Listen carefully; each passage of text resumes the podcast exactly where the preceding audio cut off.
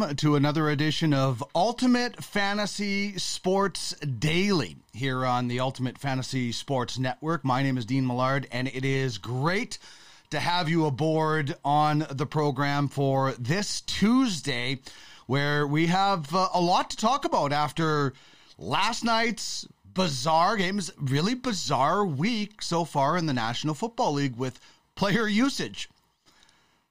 I don't get it. Uh, also, right now, big game. Jays down 4 2 in the ninth. Vlad Guerrero just struck out. Uh, so, Blue Jays, two men on right now.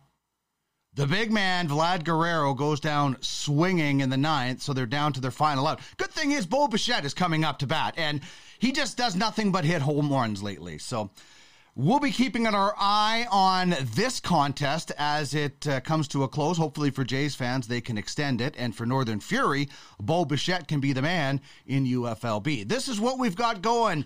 The big Stein, Gaige Steinke, who is a man of many UFFS franchises, will join the show today. And we'll chat with him a little bit about week one, maybe some baseball. And of course, he is the defending champion uh, in the UFBA for the Midnight Owls. So that's pretty impressive stuff when it comes to the Big Stein. Larry Fisher is the head of hockey. He's the man behind all kinds of scouting at uh, UFF Sports.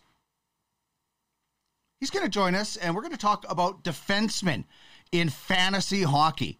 We're also going to start uh, discussing Connor Bedard because yesterday on the program, Rod Peterson said emphatically the Regina Pats need to trade this guy. They need to rebuild for the future, said Rod. So there's the poll question right now. On Twitch, what do the Pats do with Connor Bedard? We'll get to that in a bit. We'll also have our Dobber Hockey Detroit Red Wings preview. The Wings are reloading a future, well, a current Red Wing, Mark Pysyk, is scheduled to join the show tomorrow. That's going to be fun. We'll have our top three, our question of the day, games to watch, and fake locker room sound. Fake locker room sound, we're going inside the Denver Broncos locker room last night after the controversial call. Oh, and Bo Bichette looks at a 100 mile an hour fastball inside. Good eye, two and two now for the Blue Jays infielder. So we're going to have some fun with fake locker room sound. Uh, but man, is there a lot uh, to unpack. And we start every show uh, with our question of the day. And as I mentioned, oh, and Bichette fights off a 100 mile an hour high fastball. What should the Pats do with Connor Bedard? And not only is it a question you can vote on in Twitch, where you're watching on the message board and the poll question is up there. You can also vote on Twitter.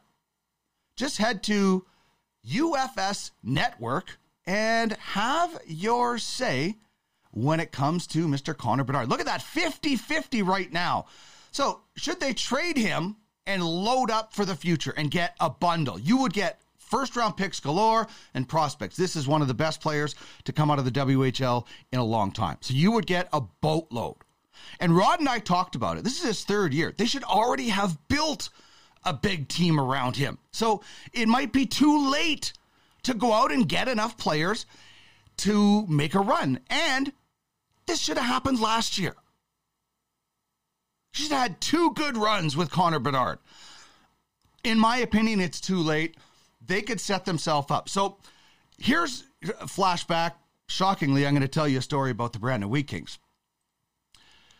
Brandon Wheat Kings, early 90s, won 11 games. They were horror awful, terrible. They had a really, really good player, though, in Trevor Kidd.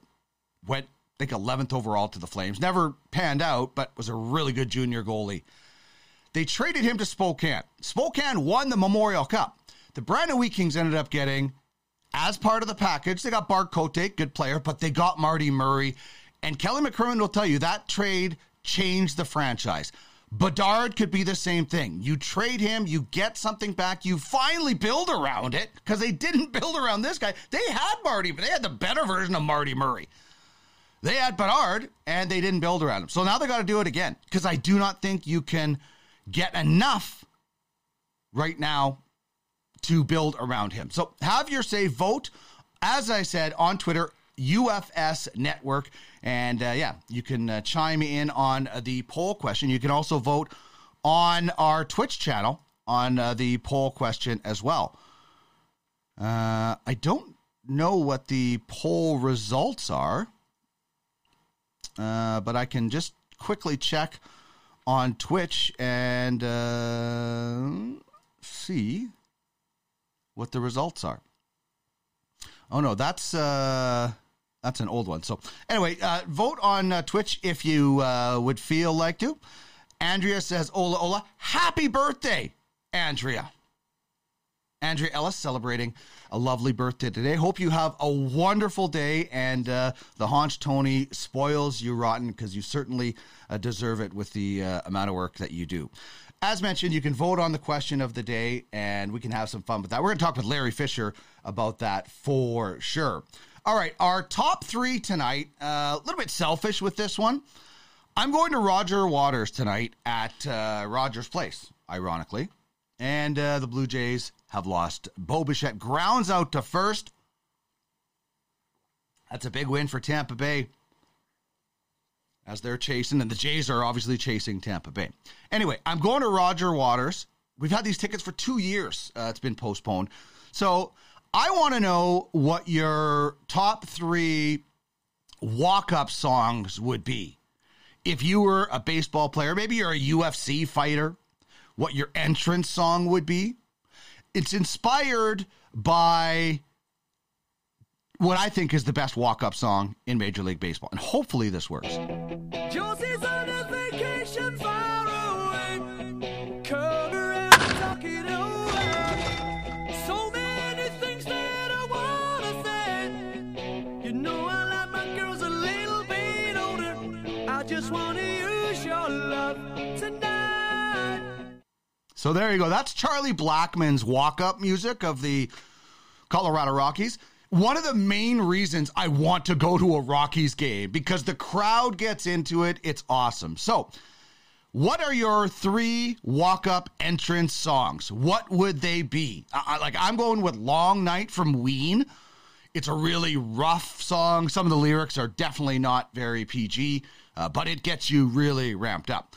Rockin' in the Free World. I was going to go with Old Man because I am old, but Neil Young, Rockin' in the Free World, great song. My favorite artist, Neil Young. And how do you how do you not uh, when I'm going to a, a Roger Waters concert include money, and that's the ultimate cockiness song. You be cocky and arrogant even when you're getting beat. Exactly, Crash Davis. You be cocky and arrogant even when you're getting beat. So, what would your top three walk up slash entrance songs be if you were in UFC or possibly if you were a baseball player.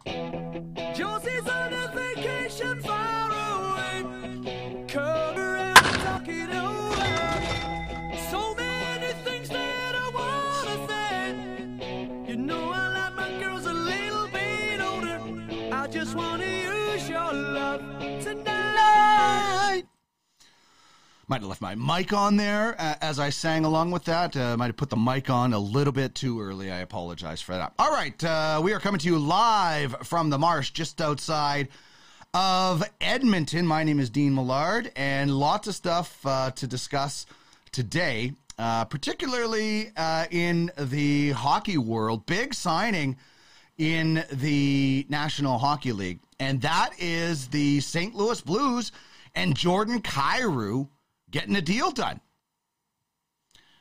This deal won't kick in until next year.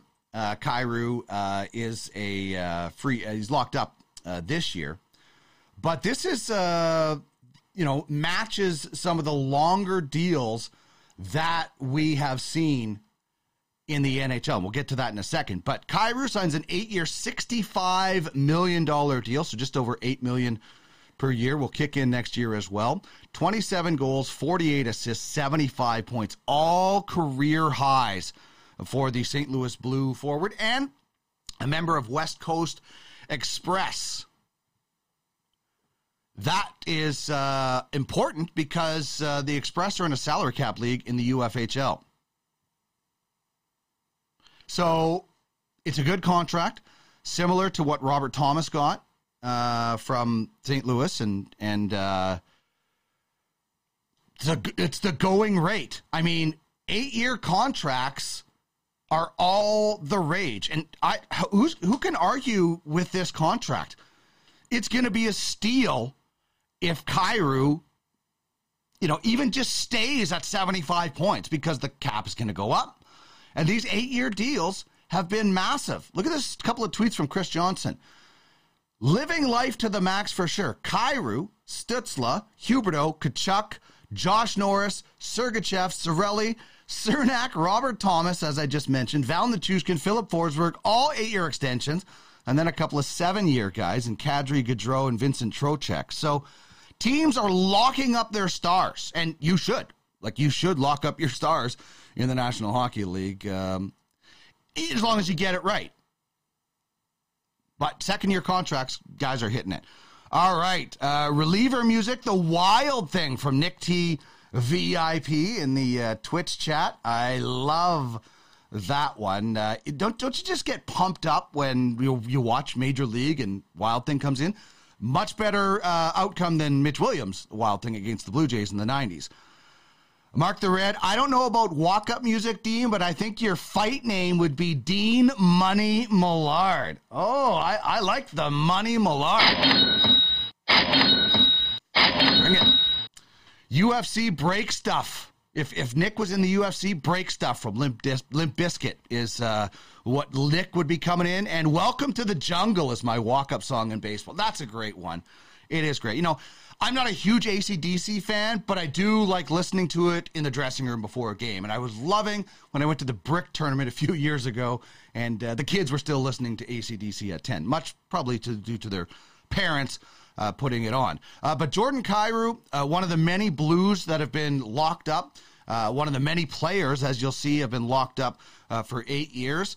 And listen, I this is a I, I like the what the St. Louis Blues have been building. Doug Armstrong getting it done in St. Louis, and they've been a contender. And they haven't, to my knowledge, uh, they, you know, they have still have some first round picks in the next three years as well. So Ryan O'Reilly, seven and a half million dollars. He's 31. He's a UFA next year. Good contract. Same with Tarasenko. Both of those guys, they're going to take pay cuts. Brayden Schenn, he's making a little bit more money than you probably want to for a few more years at six and a half. But Buchnevich signed for three more years. Saad signed for four more years. Kyrou, eight more after this. Robert Thomas, eight more after this.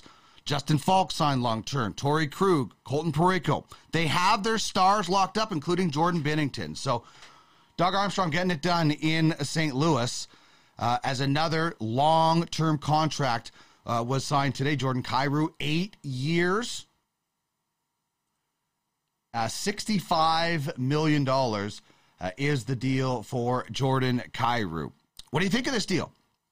Chime in on Twitch, in the message board, or hit me up on Twitter at Duck Millard. You can also reach us at UFS Network on Twitter as well.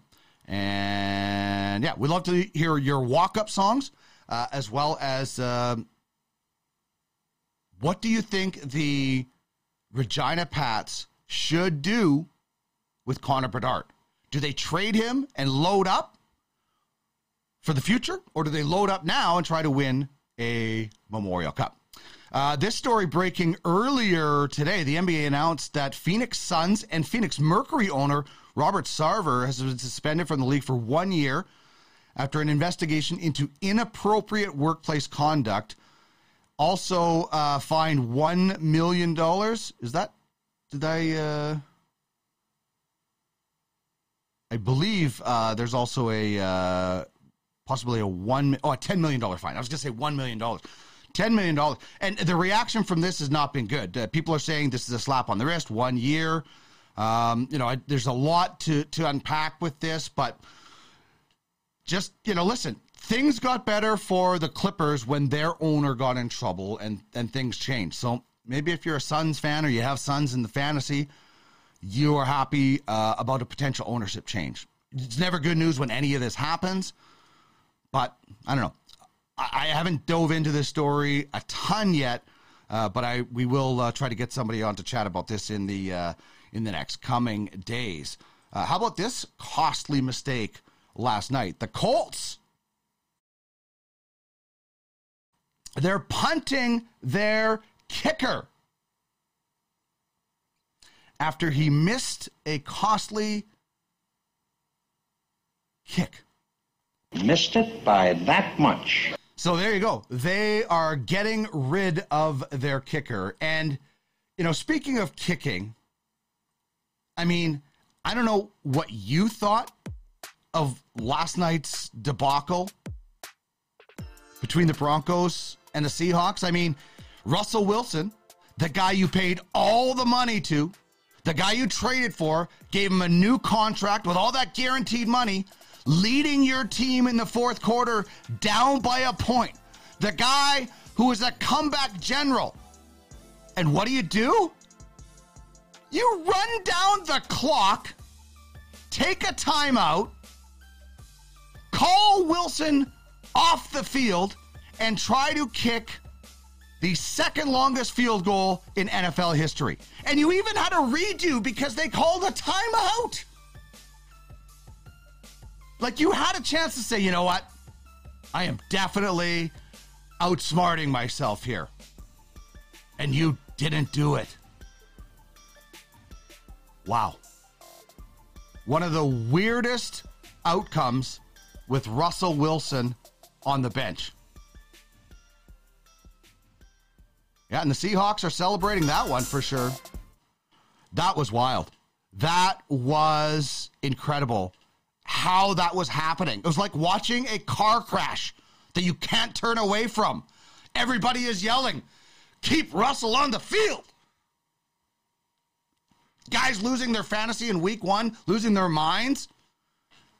Incredible. The kickers get cut. Do coaches get fired after week one? That's wild. All right. We're going to dive into that and much more. A bunch of stuff happened in week one. How was Gaige Steinke and the Gridiron Seals impacted? How was their week one? They're members of the UFAFL. They're also defending champions of the Midnight Owls and UFBA and the Space Sluggers and UFLB. He's a UFFS veteran. We're going to talk to Gaige about that and some fun when we come back. We're always trying to have a lot of fun on this program. This, of course, is Ultimate Fantasy Sports Daily on the Ultimate Fantasy Sports Network. I'm going to get Gaige set up. He's logged in and ready to go. We'll get him set up and we'll be back in just about 45 seconds or so.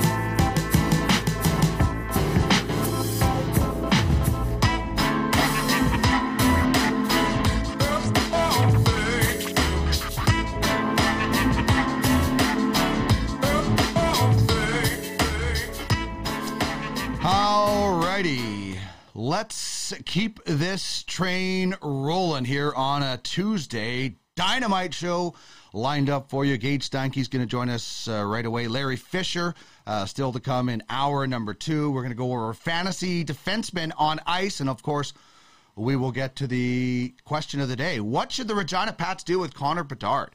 Load up and go for a Memorial Cup run, or trade him away and load up for the future. You can vote at UFS Network on Twitter and have your say in that case. All right, uh, let's bring in our uh, next guest. Uh, he is a veteran in the UFFS ecosystem and a uh, good friend of mine. Uh, I'd like to welcome in uh, Gaige Steinke. Let me bring up the shot. There we go. Gaige, how are you, buddy?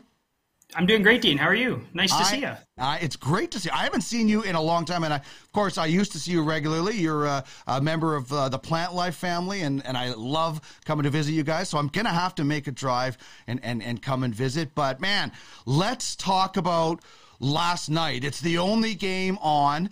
Anticipation for Russell Wilson returning. I, first of all, can you believe he gets booed? Like this guy did everything for that city, and they booed him. I honestly couldn't believe it. It, it shocked me quite a bit. I figured it would be cheers, there'd be bras coming off, everything, but no, I was not expecting booze. Yeah. And I was not expecting how that finished. I mean, the the clock is ticking down. You've got Russell Wilson. You were thinking, hey, is this going to be another magical Monday night finish sort of comeback? And they run the clock down. Like, what is going through your mind as you're watching that scenario unfold? I couldn't believe it. Honestly, it's like they're not even in Denver. So right away, I thought the the kick was not even an option. Like if they're in Denver, okay, that kind of makes sense, but they weren't. Um, especially paying all that money for Russell Wilson, it's like let Russ cook. That's literally why you brought him in was to advance the ball six yards on a fourth and five with 40 seconds left.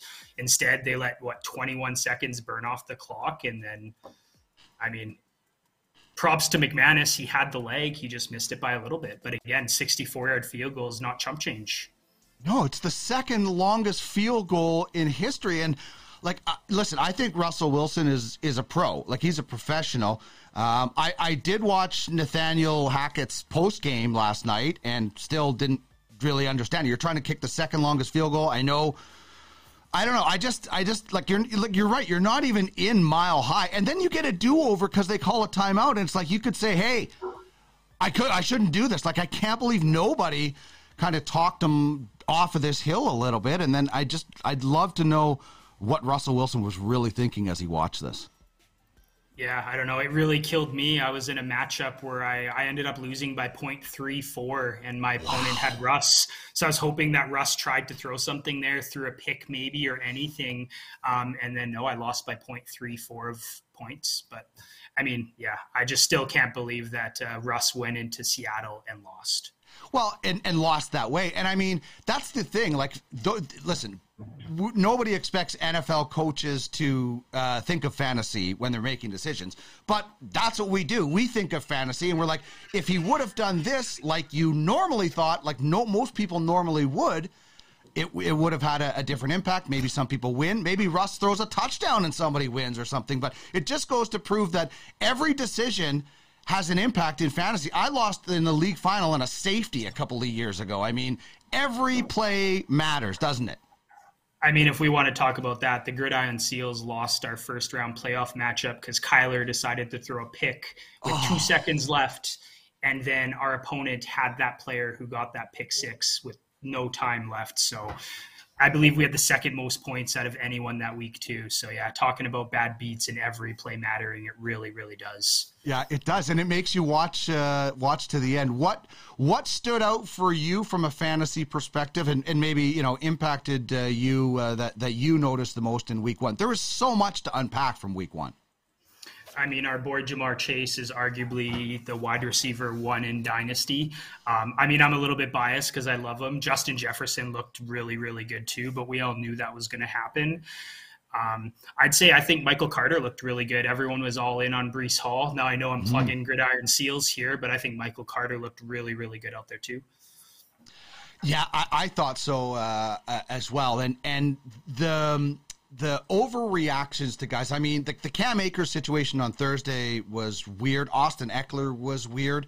Um, but this is fantasy, and you have to ride the waves. Jamie Thomas and I did a, the overreaction of the week. We try to do that on Mondays. I mean, you have to really be patient in fantasy. Like you can get excited. Like I got excited one time after Sammy Watkins after week one and did nothing after that. So you can be excited, but you have to really temper expectations and be a little bit patient, even if you have a massive week one, don't you?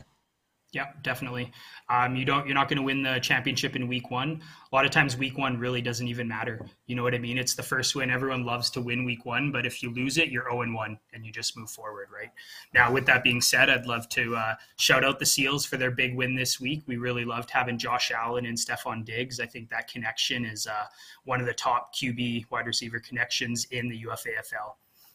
Uh, that's it's really hard to argue uh, with with those two guys, and and what they did was phenomenal. So you're obviously in the UFAFL with the Gridiron Seals. How many fantasy league fantasy football leagues are you in in total? I actually trimmed a lot this year. Um, I'm I'm in eight only. If you don't, so nine if you count the UFAFL, and then I'm in two spread pools. So altogether eleven. Which, okay. if you asked me two years ago, I was in at least thirty. Yeah, I know, and and and and I'm thinking the UFAFL is a, a, a, lot of work, and, and that's why I, I gassed all my other hockey leagues because I'm fully concentrating on it's realistic, it's it's uh, a lot of work, and listen, you guys uh, had the bad beat. You know, if fantasy football can motivate it, it's you guys. You guys are motivated this year because of that bad beat. Oh, we're so hungry. We're we're hungrier than ever. And this is where it definitely, um, like you said, it's a lot to do in the UFAFL. That's where having someone like the in the trenches management or our um, TFSN is just huge for us because if there's something I can't do, um, we have other teammates that can, and then collectively, five brains are always better than one. That's the thing. Um, this fantasy ecosystem that we're in. I mean, you really it's it's almost impossible to run one of these franchises by yourself because you have scouting, uh, you have obviously lineup decisions, you have cap decisions because uh, they're all uh, exactly like the real world leagues. How fun is it to to be, to be making those team decisions? I know in hockey, I love uh, giving the guys on, on our squad a call and discussing or texting, and and you know it, it really gives you that in the trenches as you guys are kind of feel, doesn't it? It does. I love it because again, we all have different uh, strengths and weaknesses, and we kind of just come together as a whole. And a lot of the times, the decisions are made collectively, but it's always one final decision. Um, some whereas like the midnight owls for example in the ufba i took that on solo. And having never done fantasy basketball before after two weeks i realized it was maybe a lot. And i brought on an agm and uh, i can't say anything bad. Nick came in and helped me out a lot and we actually became the regular season champs. Ironically losing to a fellow in the trenches management um, gm and chris crowell in the finals. But um, yeah, it's definitely a lot. But if you can find that right person or right people to help you, it definitely makes it a lot easier and a lot well, more fun too. Well, congratulations on that regular season championship, uh, and and again uh, makes you hungry coming back. Um, the NBA offseason is as wild as any uh, offseason out there. I mean, they really need their own reality show. It's and it's sometimes hard to keep up with uh, in the NBA. So uh, I, I commend you for that. What was the fantasy basketball experience like, having never been in that? To win a regular season title in your debut is pretty impressive. Oh, it was so stressful. There were the first couple weeks. There were some guys I still didn't even fully know who they were. Um, just low guys at the bottom of the bench. Um, again, the experience though was great. I can't say I'm going to take on any other fantasy basketball. I'm going to keep it to UFBA and only UFBA. Uh, but it was definitely a new thrill for me. Loving fantasy. I'd never done basketball before, and uh, yeah, it was a. I loved it. Yeah, it's a, it is an interesting thing. The load management in basketball is really tough to to get around. Kawhi Leonard. Yeah, like I, you know, I had Kawhi two years ago, and I didn't have him in the playoffs, and and for for a lot of it, so it is a little tougher. And that in general, you know, I, I hope we don't see it in, in hockey. I, I, I don't see it coming in. Obviously, baseball, there's enough games in baseball, and in football, there's there's fewer games. But it's the one thing that makes basketball really, really tough. And you're at the mercy of whatever's going on with that franchise at that moment in the NBA. Yeah, I think the other big thing with basketball is the salary getting thrown around. You have players making $60 million a year. It's like you don't see that in any other sport. You know what I mean? Hockey players, you look at McDavid, he's making 12 million a year. Mm-hmm. Um, you look at baseball, 30 tends to be the cap, which is still a lot. But then like for the Midnight Owls, we have Giannis Antetokounmpo on our mm-hmm. team. In two years, he's making $60 million.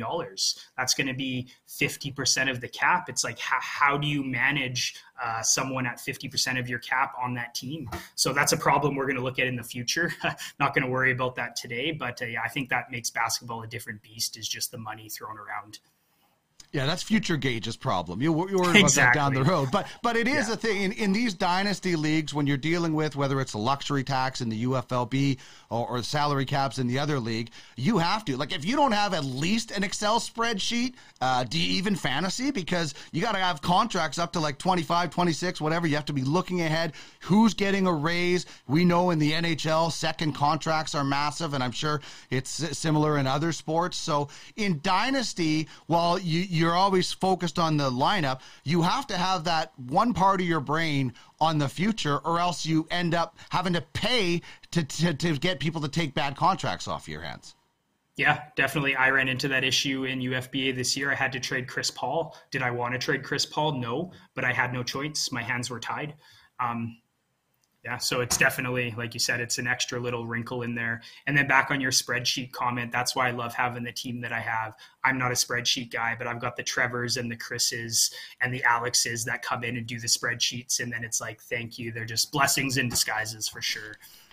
Well, I'll, I'll, tell you, Alex is like the spreadsheet king. Like I thought my spreadsheet was okay a couple of years ago, and then he sent me kind of a, a copy of what he was doing in hockey, and I'm like, I really got to up my spreadsheet game because, and then that's right, that you have different people that have different strengths. I'm lucky in hockey I have Craig Button that helps me with consulting and trades, and it's nice to lean on a guy who's won a Stanley Cup. But if you can just have people do their strengths, you can really succeed. And in this, you know, high level fantasy, as we call it, or in in general, I, I think like you guys have the right thing going on with the in the trenches. I mean, there are so many avenues you guys can go down, and and any sport, and you're literally represented in every sport. For sure, and stay tuned. The Trench Fantasy Sport Network has uh, big things coming, so stay tuned, UFFS world. Ah. Uh, but ah. even what you were saying, like having someone like Nick Lewis as the owner for the Gridiron Seals, he brings that stuff that an ex pro athlete brings. You know what I mean? A lot of that stuff to the table that we would never think of. We've hopped on Zoom calls with ex GMs and ex coaches, stuff that would never else um, be an opportunity for us. So having someone like Nick at the helm there really helps too. So let's go back a little bit in time to that very first draft, um, oh. and and the the the grind that that fifty three round draft was. And you guys, you guys did a cool thing. You guys flew down. You're all in a place, but you know, there's going to be, it's going to be like that scene in Jaws where they're comparing scars. Like, you know, years down the road, GMs in this league are going to be comparing their fantasy draft stories from the initial veteran draft. Yeah, that veteran draft was wild. Now I live in a small. I live in Edmonton, Canada. Uh, so I hopped on a plane and flew to Orlando solo in the middle of COVID, having never done anything like that, to meet a bunch of guys I'd only ever met on a computer screen. So it was super sweet. We uh, all stayed in a, a nice mansion and did the draft live in person. Uh, but we do have everything recorded, so we're definitely going to be looking back um, if we have not already, um, and uh, comparing picks to Asda, where we thought they were going to be, or picks we did make, or like I said, we've got a lot of footage, a lot of good stuff. Again, things coming for the Trench Fantasy Sports Network. Oh, that is awesome stuff. Uh, okay, lastly, uh, you're also involved with the, the Space Sluggers in baseball. Um, I think you're a big Jays fan. Lost a tough one today. Uh, but how's the baseball been this year? I know, uh, obviously, some scoring issues to work out as we work out things uh, in the first year of all of our leagues, so uh, that won't be any different. But how's, the, how's the baseball been for enjoyment factor? Uh, very enjoyment. Uh, with baseball, a little bit different. We took a different approach. Uh, we decided to kind of take the rebuild approach. So we ended up moving a lot of the bodies we didn't see on our team in the next couple years for high end prospects. I think at one point we had seven top 10 prospects on our roster. Uh, sorry, top 100 prospects on our roster. Um, some have since been moved, but it's kind of been a different approach. But I'm very excited to see where we are in the next couple years. Um, one nice bright spot for us is the man, the legend, Albert Pujols, who's oh. almost at 700 home runs.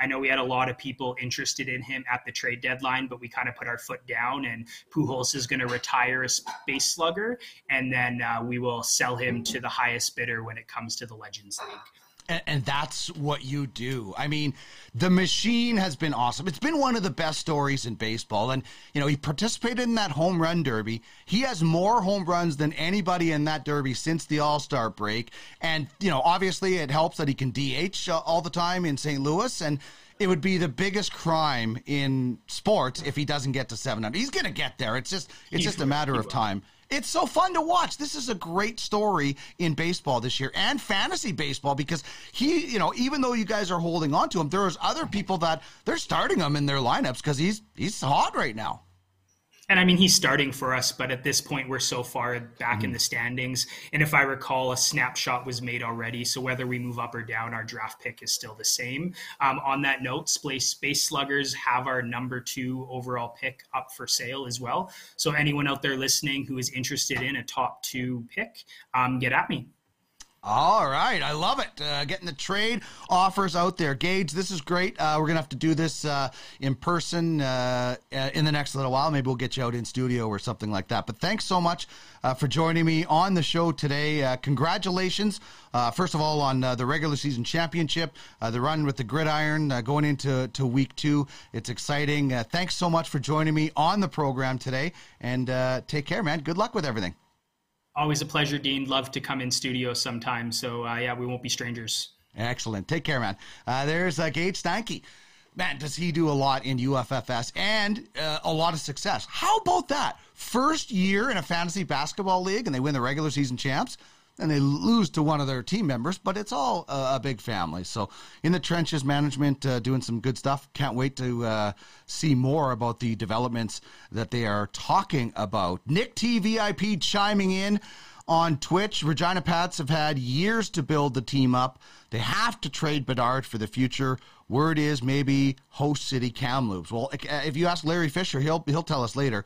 Kamloops has the picks to make this stuff happen. Andy Mack Live, great show, guys. Thank you very much. And Tony says NBA is all about the stars. It is. It's a superstar league, great personalities, and they, they win the offseason. They win every offseason uh, that is out there. They need uh, their own reality show. All right. So last night, wild stuff between Seattle and the Denver Broncos. Like, just incredible decision making by the Broncos in this contest. Something we do on this that no show does is we're going to take you inside the fake locker room. You're going to hear from Nathaniel Hackett in fake locker room sound when we come back. I, I still can't believe it. I'm watching it again. So we're going to have that coming up next. Fake locker room sound. Uh, still to come. Larry Fisher, head of hockey for UFF Sports.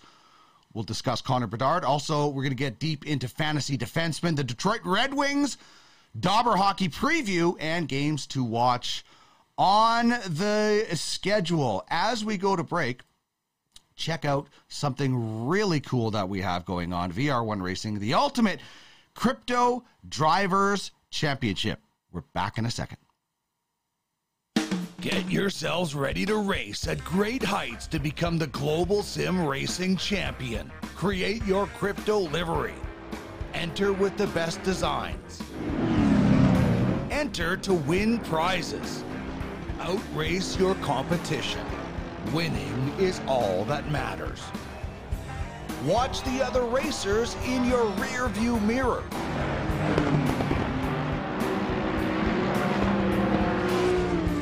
Gain massive exposure battling against the biggest names in crypto with a season long race for the championship. Bring glory to your token. Drive like a champion, win it all. Be first or last. If you're not rubbing, you're not racing. Get behind the wheel and drive for your project.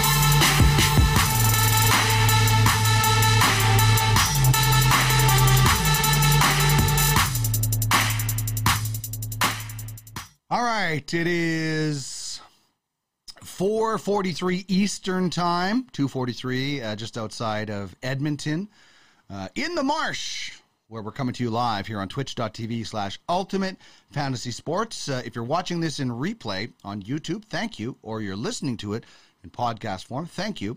You can see the show Monday to Friday live on Twitch at uh, 4 p.m. Eastern Time, Monday to Friday.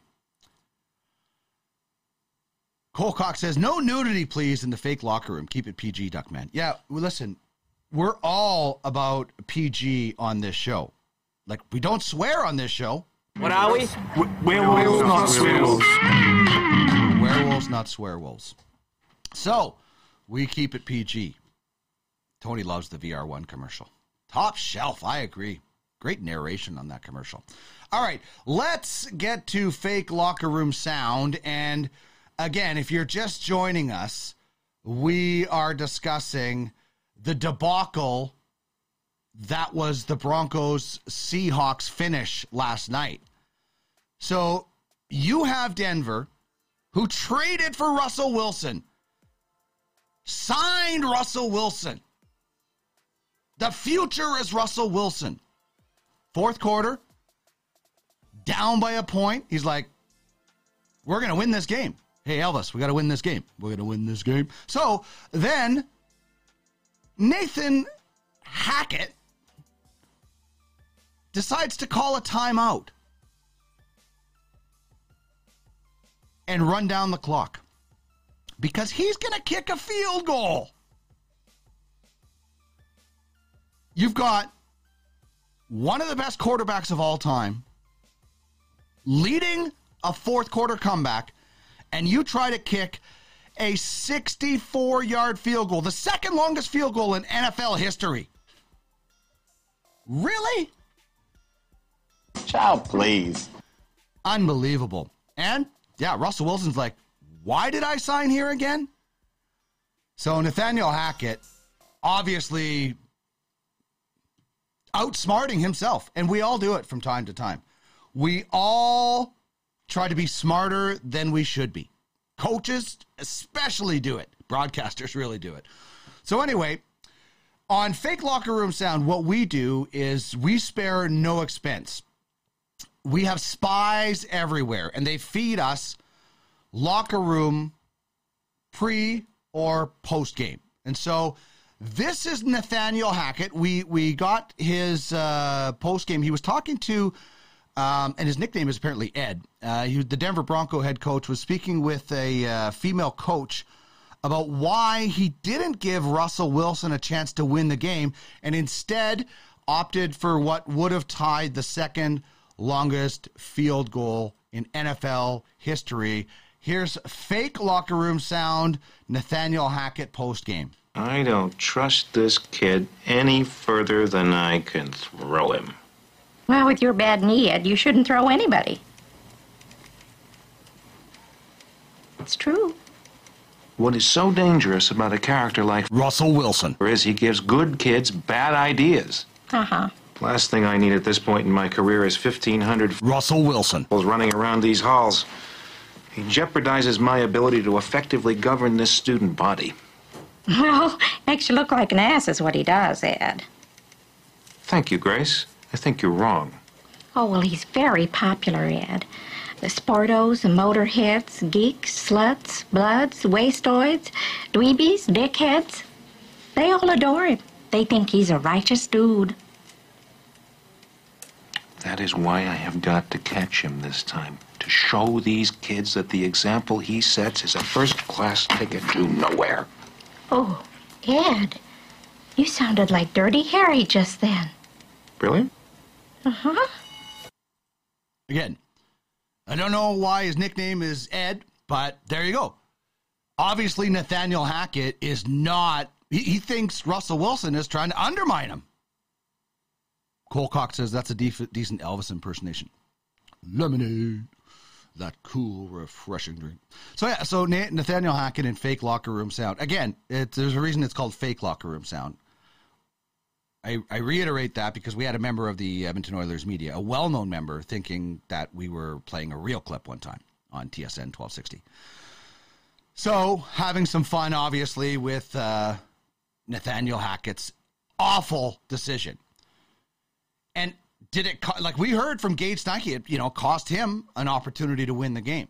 How much did it cost people in betting? By the way, if you want to bet responsibly, I have a 125% bonus on sports. Use my link to get this special offer. Head to at Duck Millard on Twitter. Link is in the bio. 125% bonus. You can bet on the football games again. The NFL is back. Football is here. Head to BetUS and get your 125% bonus. Use the link in my bio at Duck Millard, and you can get screwed by Nathaniel Hackett, just like a lot of people last night. Or you can win because Nathaniel Hackett outsmarted himself. So if you want to bet, head to uh, BetUS. Go to at Millard on Twitter. Click the link in my bio. Get a 125% bonus and get in the game. Bet on the gridiron. Maybe you want to bet on college football. Maybe that's more your thing. Check out the UCFFL, Ultimate College Fantasy Football League, or the UFAFL. But bet on football, 125% bonus. Head to my Twitter page at Duck Millard. Click the link in the bio, and you yourself can get your 125% bonus. All right, I'm just going to check the uh, poll question uh, for what we had for our uh, question of the day. And it is uh, what should the Regina Pats do with Connor Bedard? Should they trade him for big futures or load up for a Memorial Cup? You can have your vote at UFS Network. There it is right there on the screen. 53.8% in favor of trading him. 46.2% in favor of loading up. And I, this this comment is great. Um, from Nick, the Regina Pats have had years to build the team up. They have to trade Bedard for future. Word is maybe the host city Kamloops. That's that says it. They should have they should have been challenging the Edmonton Oil Kings last year instead of the Winnipeg Ice. They should have built this team with Bedard last year. They didn't. And now they're faced with this situation, and I don't think they can get enough back without sacrificing years and years and years. Now, the good thing is you probably only have to win the East. You're probably going to face Kamloops in the West. It's a good chance anyway, and they're hosting. So then you get in already. But it's still a big gamble. Rod Peterson said it yesterday. They should trade Connor Bedard. Load up for the future. What do you think? Chime in at UFS Network on Twitter. Have your say. And then while you're on Twitter, head over to at Duck Millard, click the link in my bio, get 125% bonus to BetUS. Bet responsibly and have a little fun. All right, uh, we didn't we haven't got to uh, a lot of baseball news today, and uh, there are some. Uh, actually, let's chat about this uh, for a quick second, and we'll get to baseball in the second hour. Some links news. Uh, the LIV Tour. They're now working their way into the amateurs. They've actually, according to Front Office Sports, Sports grabbed David Puig, the world's number nine amateur golfer. He's leaving Arizona State early to make his pro debut at the $25 million Chicago event this weekend for LIV Golf. I mean, the amount of money these guys are being uh, are being thrown at these guys for a college kid to get this opportunity to basically bankroll the rest of your life. I, I see why these guys aren't turning it down. Now, some of that money Sergio is going to be spending because apparently he faces a fine after he bailed on the BMW championship and, and went to a football game. Sergio. Sergio Garcia, El Nino. Listen, I like Sergio, but he certainly uh, does make uh, some strange decisions. And uh, speaking of this, we told you earlier a uh, costly kick, and the Colts have a new kicker. Wendell is cut. Rudy is cut. Janie, you're gone. Steven, I like your hustle. That's why it was so hard to cut you. Congratulations. The rest of you made the team. Except you, you, and you. By the way, the Colts apparently, according to Tom Pelissero, who put this report uh, out are signing kickers Chase McLaughlin and Lucas Havrisik to practice squad per sources. So they cut Rodrigo Blankenship. They add two guys they know. McLaughlin was there in 2019. Havrisik was there in rookie camp, and they plan to have one of them uh, do the kicking duties on Sunday. So uh, costly miss indeed uh, for Rodrigo uh, Blankenship. Um, what else do we got here? I don't want to get into too much because we're going to bring Larry Fisher on right away, but we can get into the top shelf fantasy performers from last night uh, from a baseball perspective. How about we do that? And let's start with Framber Valdez of the Astros. Remember, this has been the quality start king. Like, I, I, I want to look up uh, the the record or the streak that Framber Valdez has for quality starts. Like it's it's ridiculous. And quality starts are so important. I mean, he tied a record last night with his 24th straight quality start. The Outlaws in UFLB are absolutely loving that, just like the Astros.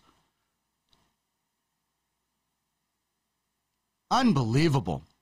7 nothing win over the Tigers. And Framber, just the model of consistency. 17 and a half points last night, a complete game. Like, how often do you see complete games anymore? No earned runs, gets the quality start, the win, and eight strikeouts. Absolute beast for the Astros and the Outlaws. Alex Cobb of the Giants and the Panthers just a point back of Framber Valdez last night. He went seven, also gave up no earned runs, gets the quality start, the win, and seven strikeouts.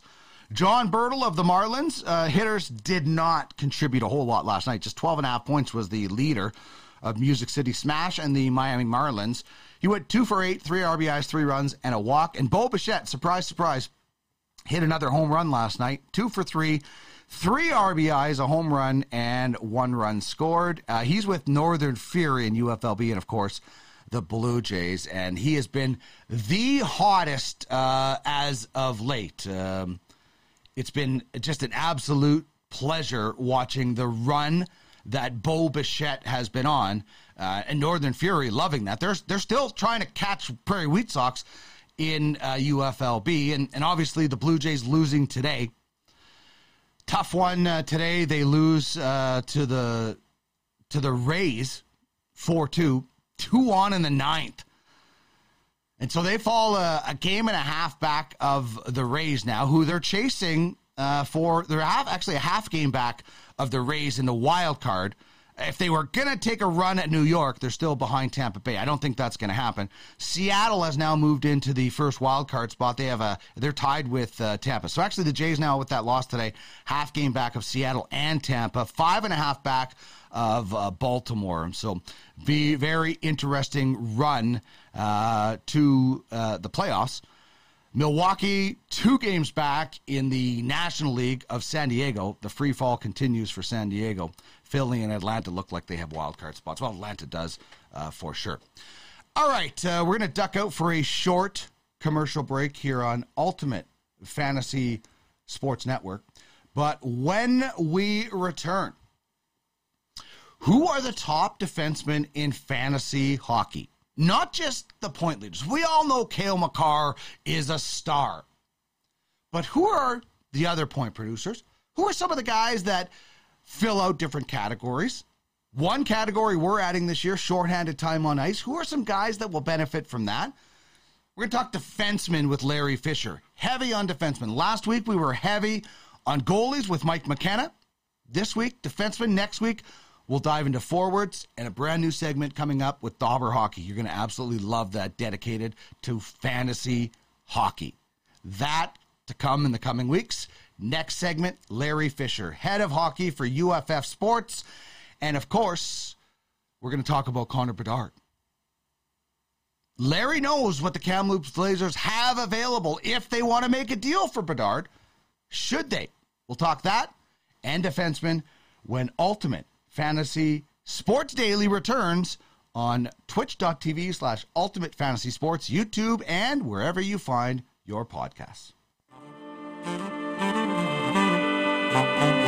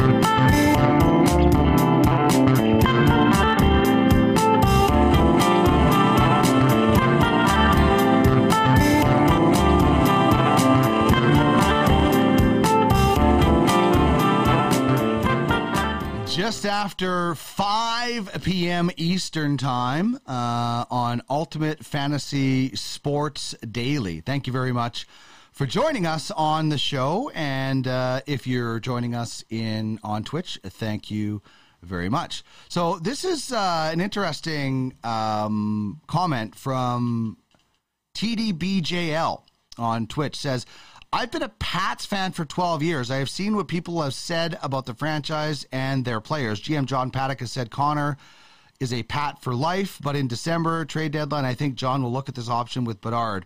But the Pats team looks good this year. I can see them making a run to the playoffs. If they traded Bedard, a top team, to a top team, uh, it will be a big return. Yeah, it'd be a massive return. Like I said, like the the the franchise I grew up watching traded Trevor Kidd to get Marty Murray, and it turned that franchise around as I said, the, the Pats should have already done this. Like, th- this is kind of silly that they should have been contending last year with uh, that uh, uh, that uh, Edmonton Ice or Edmonton former Edmonton Ice, Edmonton Oil Kings, Winnipeg Ice uh, franchises. Okay, uh, Larry Fisher is uh, going to join us. Uh, let me just make sure. It's always better when you can hear Larry. Uh, so let me make sure his mic is on, and I'll bring him in. Larry, uh, big news uh, today. we'll get to get to Connor Bedard in a second, but we should start with the the news of the signing in the NHL, and that's Jordan Kyrou. Uh, I'll bring up the ga- graphic here. Eight years, sixty-five million kicks in next year. These eight eight-year extensions are all the rage, but like you and I have talked to many times, this contract could look really good for the Blues and West Coast Express and UFHL in a few years when that cap goes up. It could for sure, Dean, and I think everybody's the reason these eight-year contracts at you know six north of sixty million are coming in is everybody does expect the the cap to be going up, trending up. I actually heard though, Dean, that they're expecting a somewhat moderate increase for uh, for next season, likely only another million or two, and then that's when it might go back to to fifty percent of of hockey related revenues, which obviously would you know, potentially be a $10 million jump the following year or, you know, north of $5 million. But the cap is trending up. Uh, St. Louis this offseason locked up two pieces of their core going forward and Robert Thomas and Jordan Kyrou. Line mates, lots of chemistry there, uh, lots to like. Are they elite upper echelon players in the NHL, or are they uh, the the tandem that's going to lead your franchise to a Stanley Cup? Thomas and Kyrou. Uh, when you look at comparatively, and again, they're coming in a little lower than Matthews and Marner or McDavid and Draisaitl or some of these other tandems. I don't necessarily know that they are at that elite level to, to take the Blues back into a Stanley Cup final. I think they're they're still, in my opinion, somewhat complementary pieces to a championship team. So it is interesting to me to see a lot of these young guys. We know Jason Robertson's going to get a deal in that neighborhood as well. Uh, you know, where do you draw the line between star and, and complementary player? And I think, you know, Kyrou and, and Thomas could be point per game guys, 80 point guys for a number of years that Blues team's really built around playoff playoff hockey, right? Mm-hmm. Ryan O'Reilly, Brayden Schenn. They have guys that, that can compete in the playoffs. They gave Colorado a, a heck of a run, obviously. Uh, you know, the Kadri Binnington thing became a storyline. If Binnington doesn't get hurt, maybe that series goes a little different. But and they were in, in the final not too many years ago. But I look at Jordan Kyrou uh, and and Robert Thomas as really quality players, providing that cap does trend up because I think at that price point, uh, you're paying them like to be the stars of your team and to, to be the, the go-to guys in a Stanley Cup run. I'm not sure if their caliber is quite at that level of some of these other dynamic uh, tandems, pairings around the league. Uh, even Columbus just signed, you know, Laine and Gaudreau are, are Thomas and, and Kyrou at that level. They might be. They're not far off. So it'll be interesting to see how that ages and, and who else emerges as part of that St. Louis core going forward to be their, their highest paid superstars. I don't know if they need uh, the tandems like the MacKinnons, the Rantanens, the McDavid, and Draisaitl's. I mean, look at that Stanley Cup winning team. Who is the superstar on that team? They're just a lot of really good players, and I like I I think the Blues are looking at this and saying we're not going to pay anybody 12 million. We're just going to have a bunch of really solid players and we're going to play really hard playoff hockey and, and try to get to the finals. I, I kind of like it. Like they're they're kind of drawing a line line in the sand a little bit here and saying, you know, no, nobody's going to get that much money. We're just going to be really hard to play against in the spring. And Vladimir Tarasenko, Dean, pending UFA next summer, uh, assuming he doesn't get extended prior to this season, you know, you're looking at, you know, is he a trade deadline asset? Is he going to walk? Uh, and he's kind of maybe the guy that has the most offensive mm. firepower. Again, he hasn't always been the best playoff performer, but he's probably the guy that has the highest uh, potential to the, the most dangerous forward on the team offensively. Let's say it that way. But uh, you look back to that Cup team. Obviously, Pietrangelo was still there on the the horse on the back end, and and you know they've kind of replaced him with Torey Krug, but obviously Parayko's there, and uh, I think you're right. You can you can build a contending team off depth. You can have you know three three lines of six to eight million dollar guys versus uh, one line with two twelve million dollar guys. Uh, definitely, there's different ways to build, different ways to win, and and we've seen Craig Berube and St. Louis come playoffs. Uh, they're a tough out. A, they got the championship experience uh, from uh, you know four years ago now, I guess it is, as well as obviously uh, you know, the, the the type of player. It's the type of player they build around. Uh, like I said, the O'Reillys, the Schenns, the guys that can really dig deep come playoff time. Uh, they might not win the scoring race in the regular season, but guys that can certainly take you on a run come playoffs.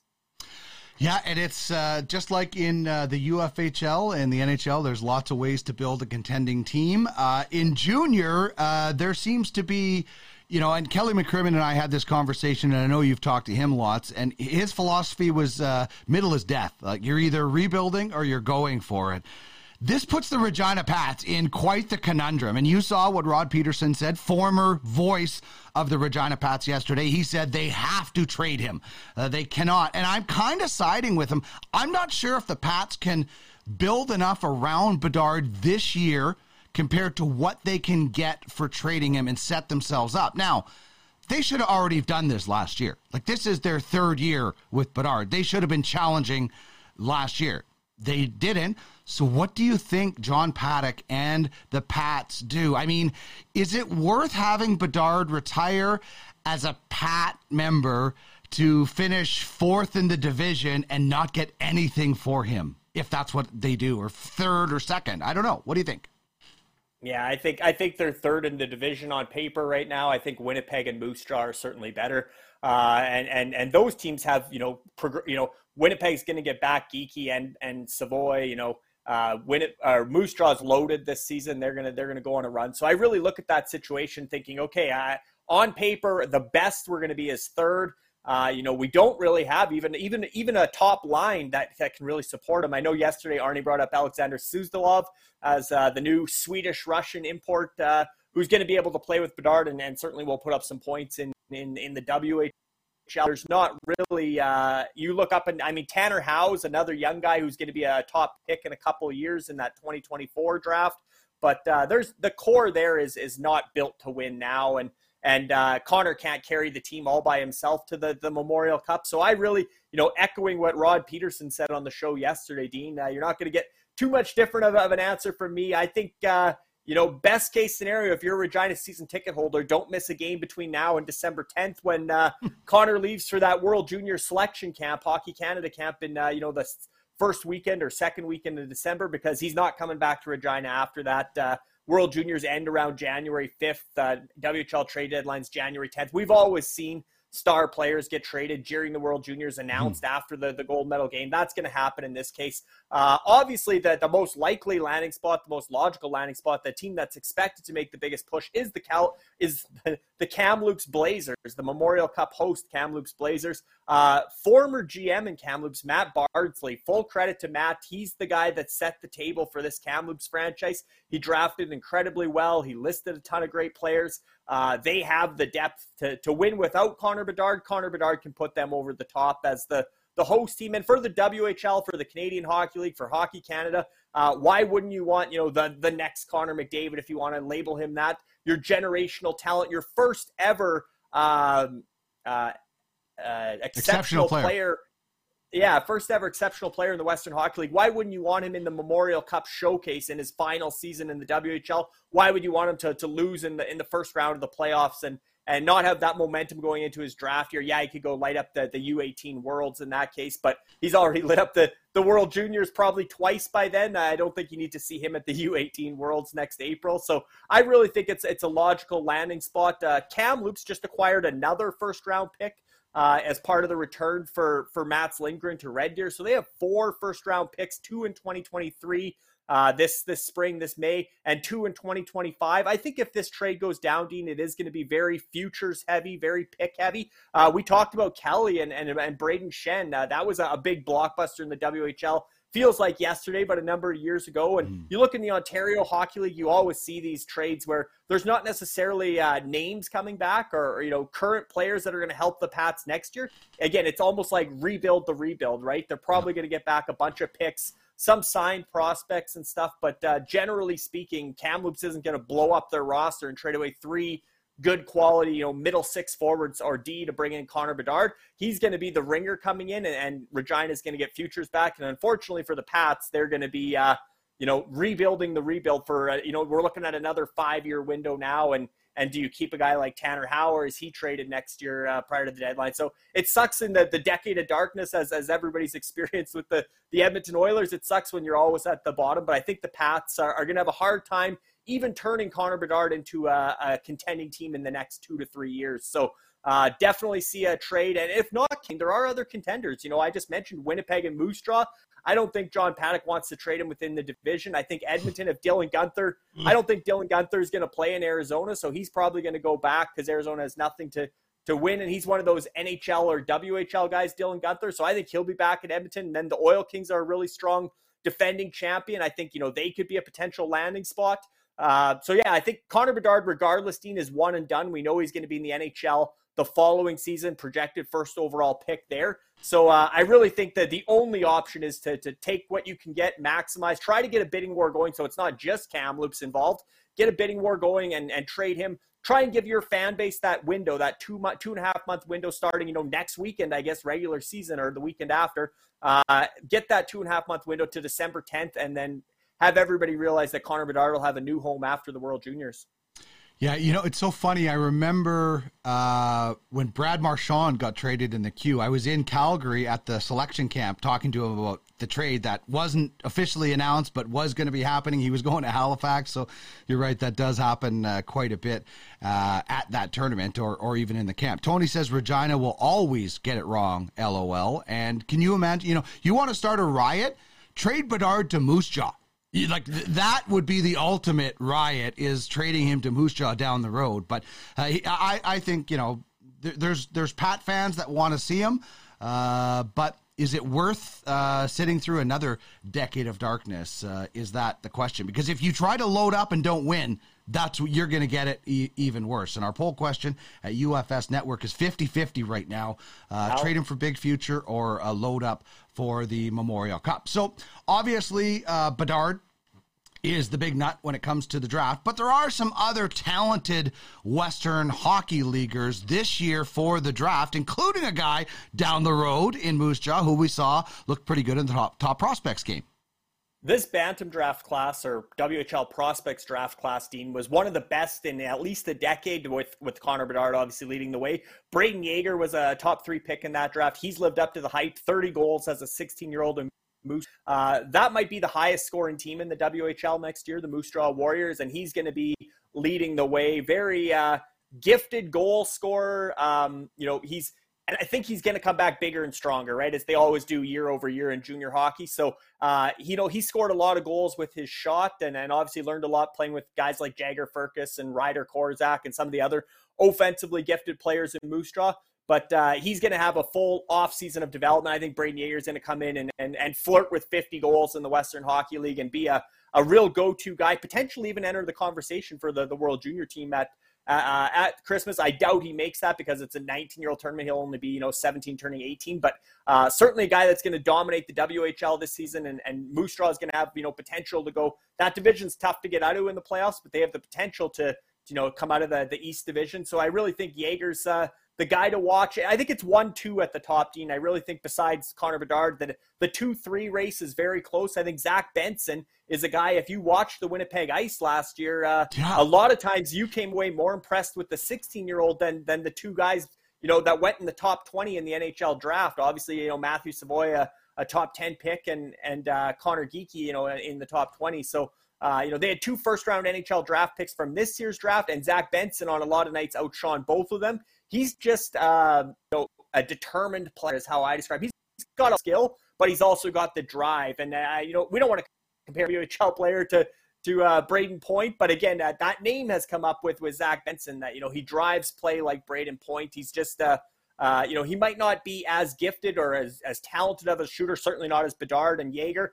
Uh, those guys are known for their shot. Benson just scores in all different ways. He reminds me almost like a Kyle Connor. I mean, somebody in Winnipeg already. Uh, maybe even a little bit more drive than Connor, though, a little bit more noticeable shift to shift as far as tilting the ice. But I really like Zach Benson and, and what he brings to the, the Winnipeg Ice. I think him and Yager are both, I'll say they're locks for the top 10, but I would be shocked if either of them didn't go in the top 15 in, in this draft class. I think they'll both flirt with that 50 goals, uh, you know, 100 point type season in their draft year in the WHL. And then a bit of a homer pick, Dean. Uh, I could have went with Riley Heidt and Prince George. I could have went with, uh, I really think Kalan Lind's going to have a big year in Red Deer uh, with Steve Konowalchuk. I think Kalan Lind uh, you know, is going to take on more of a role now that the, the veteran 20 year old guys that, that lit up the WHL were top 10 scores last year are gone. I think uh, that's where uh, Kalan Lind really steps up. But right here in Kelowna, I get to watch the privilege of watching Andrew Cristall develop. And he's another guy that's just pure offense, pure, you know, no uh, dynamic off the rush, uh, you know, just a very uh, talented player, uh, offensive skill set that's going to translate well to the NHL. Jordan Kyrou, uh, you know, Andrew Cristall is playing in the middle right now, but I really see some Jordan Kyrou type characteristics in a guy like Andrew Cristall. Uh, you know, he can score, but he's also an equally good playmaker. Uh, you know, him and Pavel Novak really clicked last year. So I like Andrew Cristall. And, and we also have Tyson Barrie 2.0 and uh, Caden Price on the back end for the, the Kelowna Rockets, who are probably going to give Kamloops a decent run in that BC division and the, the Western Conference. Uh, Kelowna's got a strong returning group. They don't have, they didn't graduate too many players. So uh, I do think Andrew Cristall, the, the straw that stirs the drink in Kelowna this year uh, offensively. And uh, he's a guy that I think can flirt with that, you know, 80 plus points as well in the Western Rock. He's not quite on the same level as Yager and Benson. Uh, I would put a tier between them, and then you'd have the, you know Riley Heidt, Kalan Lind, Andrew Cristall as sort of that next tier. I think all three of those guys could challenge to be first round NHL draft picks, but I could see a guy like Andrew Cristall slipping into the second round. I, I like Jordan Kyrou did, and, and becoming a, a really talented player uh, out of the second round as well. All right, uh, let's move to uh, and it's a really good breakdown. Strong year for the WHL. Look forward to this draft. is going to be so fun.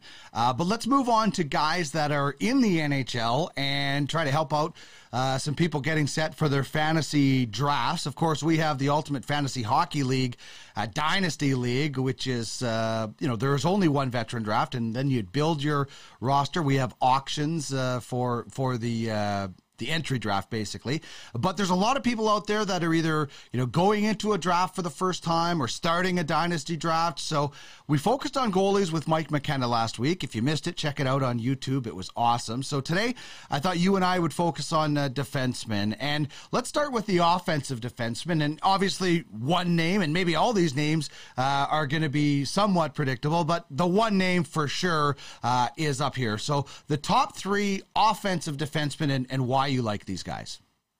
And we're talking Dynasty League, Dean. Uh, single season league, I really think you have to consider Roman Josi and Victor Hedman still. But when you're talking about starting a, a, Dynasty League from scratch, the under 25 group in the NHL, Dean, is as good as we've seen it in you know 20 plus years. I go back to you know Lidstrom, Niedermayer, uh, and even back to the the Bourque, Leetch, MacInnis type. Uh, wow. eras, right? Uh, uh, that's how good the under 25 group of, of NHL defensemen is right now. The best we've seen in the two for sure, you know, going back to the 90s.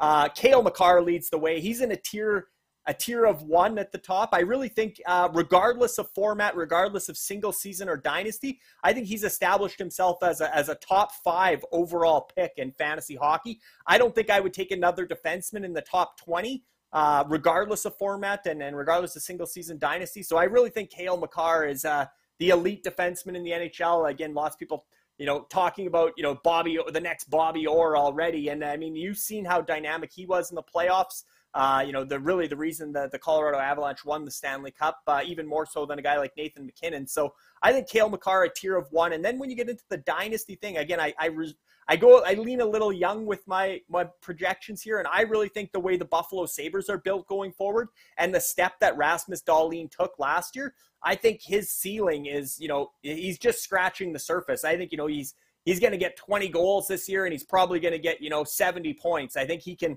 be that player already this season and keep growing as that uh, dynamic offense takes shape. And I really think Owen Power is going to, you know, become a, a 1B, if not a, you know, tied with a 1A. You know, having Dahlin and Power is unreal in Buffalo. But I really think, uh, you know, Rasmus Dahlin is going to be the, the driving force on the back end offensively there. So I think he takes a huge step. I'd look at him. Uh, I'd reach for him in a, a, startup dynasty league. He'd be a guy I'd start looking at in, you know, second, third round for sure. And then Adam Fox, you know, he's been around a couple years and people maybe think he's a little older. He's the same age as Cale Makar. Uh, 74 points last season. The Rangers aren't going anywhere with, you know, Alec, Alexis Lafreniere is only going to get better. Kaapo Kakko is only going to get better. Uh, and, and, their core is all intact. And, and obviously everything goes through Adam Fox on the power play. So uh, a lot of people would probably flip Fox and Dahlin. Some people might put uh, uh, you know, Roman Josi's coming off almost a, a record-setting offensive season going back to the 90s. Some people would still have him in there. Nashville's gotten even better offensively. And obviously Victor Hedman in Tampa. How can you not consider him in the top five? But for a dynasty league, I look under 25. I look at these guys uh, as, as my big three, Makar, Dahlin, and Fox. I like the uh, strategy of going young in a dynasty league and building uh, from the blue line. And, you know, if you do miss out on those guys, then you there's you know the, like you said we are it's like a golden age of defensemen. The amount of uh, well in, in in points in general the amount of 100 point guys and you know 80 point defensemen it's just awesome. There are guys like th- these were some of the top pairing numbers from a few years back when the NHL was in its dead puck era. These are guys you can get later on in your drafts that are probably second pair guys. Some of these guys have an opportunity to move up as the dynasty grows as well sticking with the the under 25 theme dean i was i was going young here but i really think these guys are going to take another step uh, you know obviously dobson and bouchard broke out last year miro heiskanen uh, you know, he was in that same class with Cale Makar, and, and he's been overshadowed by Makar. But now John Klingberg is out of Dallas. I think this is where Miro Heiskanen takes on more of an offensive role, starts to get, at least get uh, his feet wet on the power play on the top unit, see if he can produce there. And, and I think he'll run with it. I think he's going to become, uh, you know, a 50 point offensive defenseman. I think the Edmonton Oilers have the best power play in the league. Uh, hard to argue that uh, with the with the firepower they have there. And I think this is the year, Dean, that Evan Bouchard really. I think from day one of the season, he's your power play quarterback, your number one guy on the on the power play. The Boosh bomb, right? He's got the hmm. big shot. I think that's a weapon they've been missing on that power play. They wanted to ease him into the NHL a little bit. You know, Tyson Barrie's a great offensive defenseman. He has great chemistry on that power play. He's still around, but I think this is Evan Bouchard's power play to run this year. And uh, I think he's going to get 30 plus power play points uh, outright, probably close to 50 power play points, and then everything else will be gravy. But I think he's his role is really going to evolve into offensive power play specialist because he's been behind Tyson Barrie as well as Darnell Nurse. You know, for a lot of time, uh, Darnell Nurse is a $9.5 million player now. Uh, you'd expect that $9.5 million defenseman to be your power play one guy. But I really think Evan Bouchard is going to leapfrog both of those guys and, and really take the the role as the lone defenseman on that top power play in Edmonton, which is just going to skyrocket his fantasy value. I'm huge on Evan Bouchard for this season and Noah Dobson. Uh, coaching change and with the Islanders, I think they're going to play a little bit more offensive, a little bit more free flowing. They're going to take the shackles off Noah Dobson. I mean, 51 points last year. There couldn't have been too many shackles under hmm. Barry Trotz, but I think they're going to open it up a little bit. And uh, as we've seen when he was in the Memorial Cup, Dean, and, and in his junior days, uh, if you let him be a, a rover like Cale Makar and, and just give him the green light, Noah Dobson's going to go, go, go on offense. And I really think he's going to be a, a driver from the back end for the Islanders that could, again, get into that 70 point range. I think all three of these guys can be, uh, you know, north of 60 points this year when they were at 43, 51, and 36, respectively. Uh, big jumps coming for Bouchard, Dobson, and Heiskanen. And if they start to slide into that, you know, second tier of defensemen, and you're deciding between uh, some guys that are a little bit older, you know, mid, you know, into their 30s, or these guys under 25, I, I, I go young for sure because I do think we're in the the golden age of under 25 defenders. And these guys will be number one defenders, number one pairing defenders, very you know shortly. Not in in the grand scheme of things, it's not going to take long before they're on the top pairing. Now multi category defenseman. I mean, you don't have to have Cale Makar to win. You can fill out a bunch of categories. Obviously, it depends on what kind of league and what the scoring system is, but these are guys that, you know, it, it's funny. Guy Flaming was so bullish on Jacob Trouba in his draft year. He thought he was going to be one of the best offensive defensemen uh, from that draft year. He's become a great defenseman. Um, maybe not the offensive guy that Get Guy thought he was going to be, but all of these guys provide something a little bit different that fill out uh, different categories. And these are guys that you don't have to be taking in the first three rounds at all. Yeah, not in a, in a standard draft. These are your, your mid round value guys, but I really think Jacob Trouba-Dean, he's got a big C on his jersey now with the Rangers. He's the new captain of the New York Rangers. Uh, you watch the playoffs, uh, heart and soul guy, physical guy. You know, I don't think he's a Scott Stevens, but he's the closest thing right now to impacting the game in the NHL the way Scott Stevens did, with the physical element minus the fighting, but the, the physicality, the big open ice hits, as well as still having the ability to contribute offensively. Obviously, Adam Fox is the power play guy there. They have some other young guys coming up like Zach Jones and uh, you know, guys like that that are going to take on some of that. I mean, it's an embarrassment of riches on the back end with the Rangers. Obviously, K'Andre Miller could have been in this conversation for multi-cat guys as well. But I think uh, as far as hits and uh, impacting the game. I think Jacob Trouba is a great multi-cat guy for the Rangers. Like I said, now that he's the captain, he's going to uh, lead by example like he already was in the playoffs. Uh, the newest Calgary Flame on the back end, Mackenzie Weegar. I think uh, Daryl Sutter is going to be great for him. I think Weegar already plays that type of uh, smash mouth hockey on the back end. I think he's going to, uh, you know, want to make his presence felt in, in a new city with a new contract extension.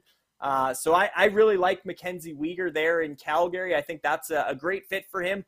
Uh, you know, they already had a guy like Rasmus Andersson who fills up a lot of categories, mm-hmm. but I think Mackenzie Weegar is even going to be uh, another step higher. And these are Trouba and uh, I would say, you know, uh, are mid round picks. Now, when you look to the later rounds and and kind of the guy that you wouldn't think of, and the guy that gets a lot of flack in the UFHL for for the amount of hits he throws uh, is Luke Schenn of the Vancouver Canucks. Uh, starting training camp, he's really found a role in Vancouver, and he's going to start top pairing uh, alongside Quinn Hughes. So even if you're passing the puck over in your own zone or you know on the breakout to Quinn Hughes, uh, you're going to get a lot of secondary assists. Luke Schenn's going to probably get you know 30 points this season. He's going to be evolve into you know contribute somewhat offensively, but his real bread and butter is shut down. He's probably going to get the most pims out of these three. Uh, I think Luke Schenn, you know, he'll defend the, the young Vancouver Canucks. He's becoming uh, you know, he's not scared to stand up and, and take on anybody as we've seen uh, this past season. So I really think Luke Schenn's physicality uh, is going to fill out a lot of categories. He's going to have a bigger role than people expect in Vancouver. And Luke Schenn was a a top top NHL prospect, you know, top ten pick back in the day. Uh, as we've talked about, Dean, sometimes it takes a, a, decade to find your role and find your fit in the NHL. I really think Luke Schenn's found a home with Vancouver. They love him, and uh, uh, he's a great partner for Quinn Hughes. So I look at Luke Schenn as a, a bit of a sleeper in the mid to late rounds as far as uh, defensemen. If you're in a real banger league or multi-cat league, uh, definitely don't sleep on Luke Schenn. Okay, so one of the categories that we have added in the Ultimate Fantasy Hockey League, which is uh, the ultimate uh, in realism, is shorthanded time on ice. And I'm always about you know, making as many players as valuable as possible. I think holds is an excellent category in baseball, so it's not just closers. Um, shorthanded time on ice, uh, not if you just add time on ice, which I would love to do, it it takes everybody up. Shorthanded time on ice, and the example you and I always use is Jay Bouwmeester, like would have been the ultimate beast at shorthanded time on ice. So it gives these guys some value that you're right. Darnell Nurse probably not going to see a lot of power play time, but that power play time will now be shifted to shorthanded time for him, and he will get some points in that regard. So, first of all, what do you think about the category ad? And these are obviously three guys you think could benefit from it. I think it's a, a, great ad. Like I said, especially in a full cap league, Dean, you want to re- emulate their real world value as closely as possible. So uh, a guy like Jaccob Slavin, I mean, he had a big offensive season last year and put up more points than most people expected. So he was still a valuable fantasy guy that way. But his bread and butter is is the shutdown. He is the modern day Jay Bouwmeester, realistically. He's uh, Jabo and Slavin are, are very similar, strong skaters, but not overly physical, not going to get a bunch of penalty minutes. Just uh, game managers from the back end that can play 30 plus minutes and and really be a, an impactful guy without showing up in in the boxcar stats. So uh, shorthanded time on ice really favors Jaccob Slavin. He led the NHL. Actually, Dean, that's a lie. Andrew Peeke of the hmm. Columbus Blue Jackets, led the NHL in shorthanded time on ice among defensemen last year. But uh, Jaccob Slavin was right up there. Uh, in in him and Ekholm were in the top three. Darnell Nurse would have been probably in the top three, uh, if not for you know missing uh, 11 games to injury. But Slavin, I think, is really going to benefit from this category, and it's really going to uh, make his contract uh, relevant in the UFHL. That he he now will be worth his his cap hit absolutely for the great news for the, the defending regular season champion Royals to get uh, more value from Jaccob Slavin. Arnie will be loving that, but he's my biggest beneficiary of, of shorthanded time on ice. Uh, as mentioned, uh, Mattias Ekholm, uh, again, they did acquire Ryan McDonagh in, in Nashville this offseason, but I think Ekholm and McDonagh are going to be the top penalty killing duo in the entire National Hockey League. And, uh, you know, Nashville's going to tilt the ice, so they might spend more time on the power play than the penalty kill this year. Uh, but overall, I think uh, Mattias Ekholm still belongs on this list. He was top three last year, and and he's really become more of a, a defensive defenseman while still, like Slavin, still being a, these guys still have fantasy value on the the standard boxcar stats as well. They're not uh, lower level guys, not to, to rain on Andrew Peeke or anybody, but they, they're still guys you draft in a, in a standard league. But if you have shorthanded time on ice as a category, these guys are definitely three to watch for. And, and like you said, Dean, I really think Darnell Nurse, even though he's a $9.5 million guy, I think he's going to play, you know, 25 plus minutes every night for Edmonton. But I think he's going to now become, you know, he's going to get his points at even strength and he's going to be strong on the penalty kill. I think they're really going to lean on him as the, the, the number one shutdown defenseman in Edmonton. And uh, going forward, especially with Evan Bouchard emerging as the, the number one offensive defenseman, uh, so Darnell Nurse is gonna gonna rack up the points for the Grizzlies as far as uh, shorthanded time on ice goes. Mattias Ekholm, um, he, I've been a, such a fan. Like he, he, was making four million at one point in in Nashville and doing such a good job. A very underrated defenseman. So I'm glad a guy like that, and you know, and Slavin and things like that can get some uh, some fantasy worth because those guys are are massive for those teams. I mean, like they they carry water, chop wood. They do all that stuff. They do all the hard work uh, that a lot of guys don't like to do or, or can't do. All right. So, lastly, uh, I thought I'd throw some homework at you, and I appreciate you doing uh, all this homework. But two defensemen from each division. I, I, made Jamie split it up into divisions yesterday. So, uh, just let's go division by division now, and just take me through why uh, you went with some of these guys as far as the top blue liners per division.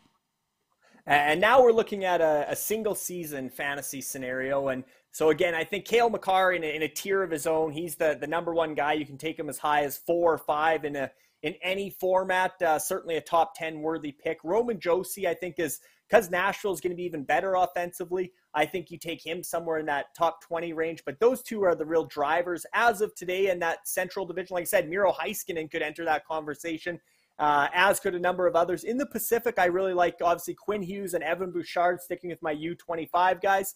Uh, again, John Klingberg's now in the Pacific Division with Anaheim. Uh, you know, there's there's a lot of talent there as well with a guy like Jamie Drysdale. So potentially, uh, you know, even Shea Theodore in Vegas had to be in consideration, uh, you know, ahead of a guy mm-hmm. like Evan Bouchard. But again, I think Edmonton has the number one power play in the NHL. I think it, it the it, the focal point uh, as far as the the lone defenseman is going to be Bouchard. So I got him bumped him into the top two in the Pacific. Uh, the Metro, I think uh, Adam Fox is the no brainer, and then number two gets a little interesting because Washington is really banged up. No Nicholas Backstrom, no Tom Wilson. Uh, you know, a number of injuries in Washington. What does that do to their power play?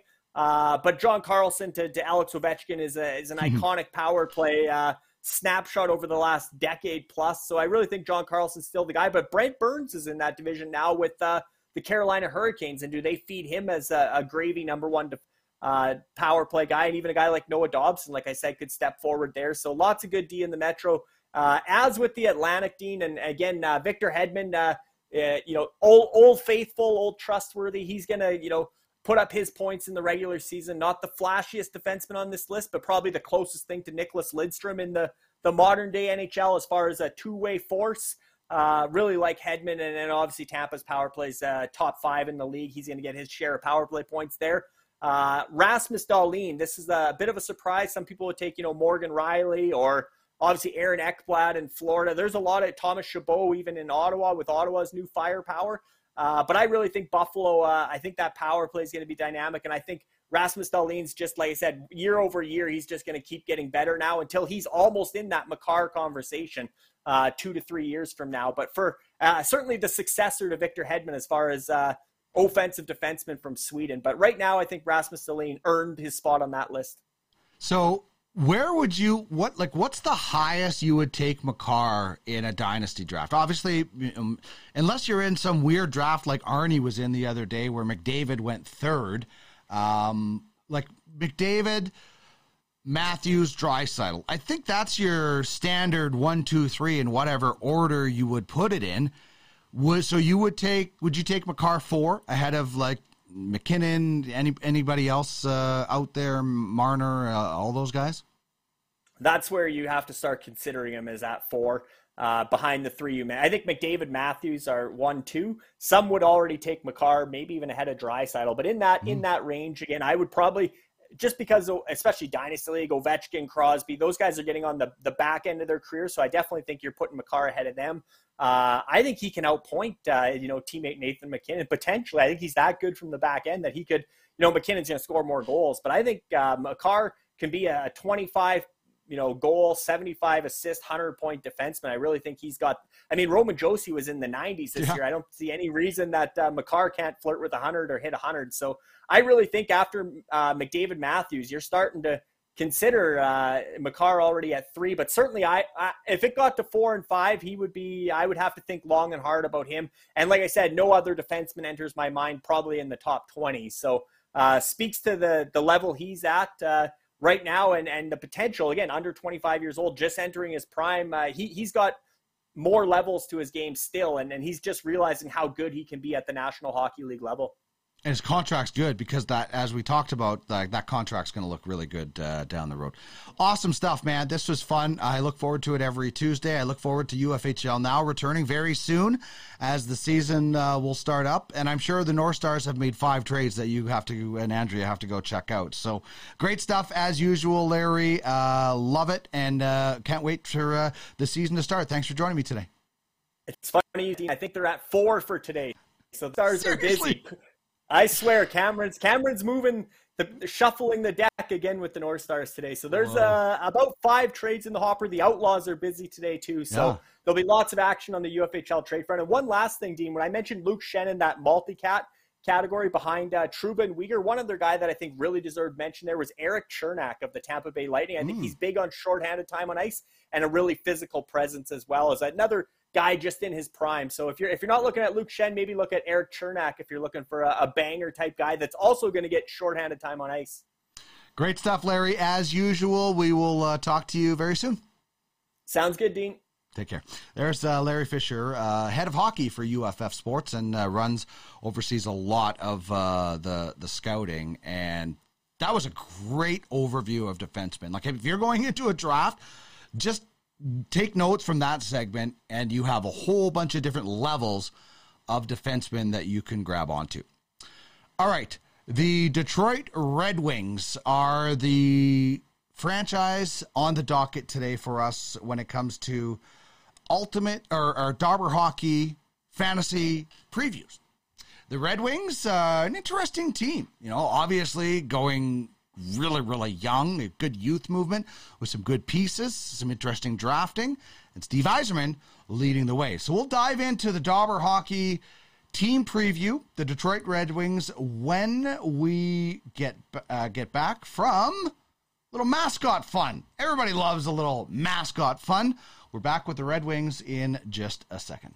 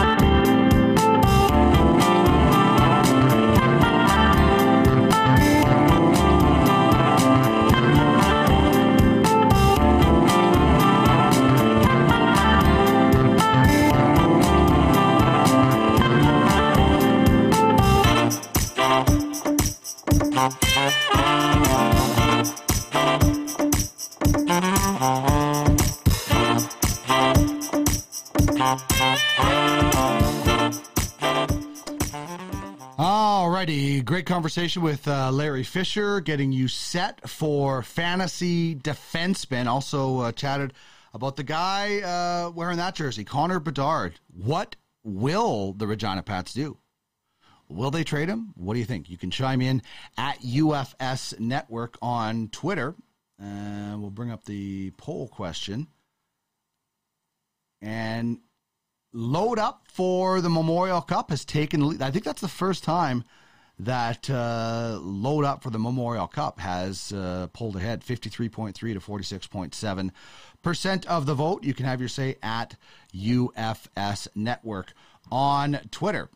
All right, it is time now for our uh, Dobber Hockey team preview. Uh, we've been doing these uh, for the last little while. We're really, really excited uh, to have uh, Dobber Hockey as a partner here in the UFHL. And we will be bringing you more content from Dobber Hockey in the next little while. So, really excited about that partnership. Uh, but right now, let's uh, check out what the Red Wings look like. And uh, this is uh, the depth chart from Puckpedia, which, which gets it from Daily Faceoff. Uh, I will get rid of that ticker. There we go. You can see my sleeper. So uh, we'll get to Dobber Hockey's uh, roster in a second, but my top three fantasy stars are Dylan Larkin, his good buddy Andrew Copp, who just signed in the offseason, and Moritz Seider, who is the rookie of the year. Uh, Blades of Steel have Dylan Larkin and UFHL. The Outlaws loving Andrew Copp. We actually, uh, as Duckmans, discussed Andrew Copp with the Outlaws a little bit going into the trade deadline and a little bit in the offseason, couldn't really come to a deal. And I think Copp's going to have a big season in Detroit and at Seider for the Battle Hawks. My breakout player, Filip Zadina. There's that new uh, Strong Island logo as well. How sweet is that new logo? And Filip Zadina, a lot of people have been picking this guy, saying, like, when is he going to arrive? A 2018 pick. When is he going to get here? I think this is the year. The Wings have some good young talent to go along with some veterans, like David Perron, who is my sleeper from the Yetis. I still remember years ago in my former life as a TV reporter interviewing David Perron when he signed with Edmonton. He's still going. David Perron's not going to score 30 anymore, but still, I think David Perron has the ability to be a really interesting sleeper this season.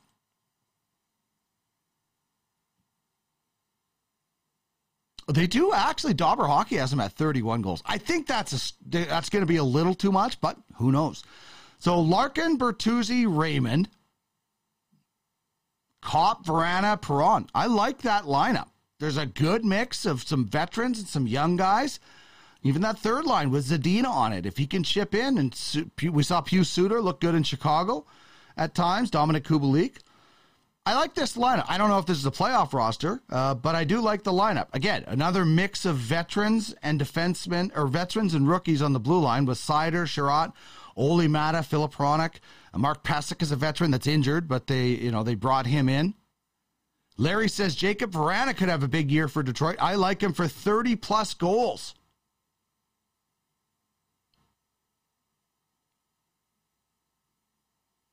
Yeah, so does Dobber Hockey on the second line with Copp. But, and, and Ville Husso in net.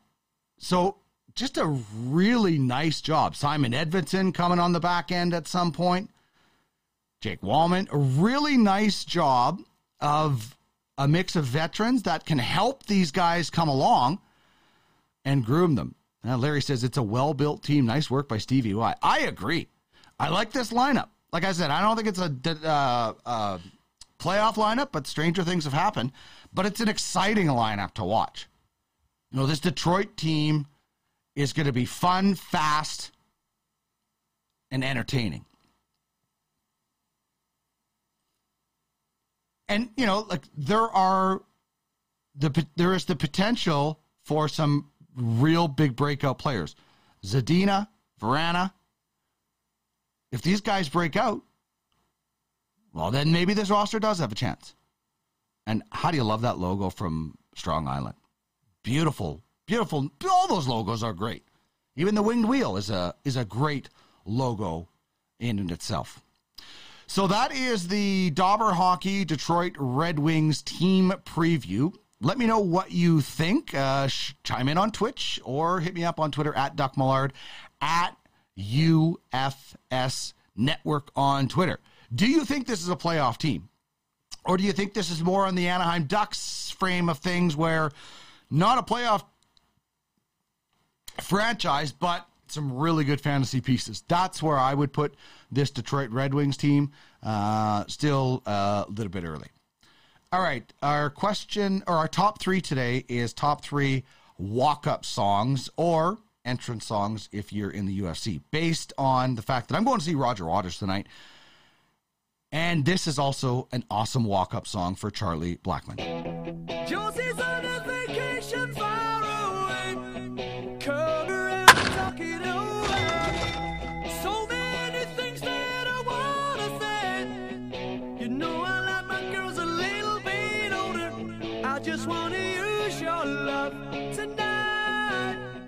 So, top three walk up songs. I'm going with Long Night from Ween, Rockin' in the Free World from Neil Young, and a little bit of, uh, how do I not go with a little bit of money from Pink Floyd? Seeing Roger Waters tonight. What are your top three walk up songs? Love to hear from those, uh, hear from you on those. And still to come on the program. We'll have a little bit more golf news, and we will take a look at some Major League Baseball news. A lot of things going on that you need to be paying attention to when it comes to Major League Baseball, especially right now as you drive into a hopeful playoff spot. We're back to wrap that up in just about 30 seconds.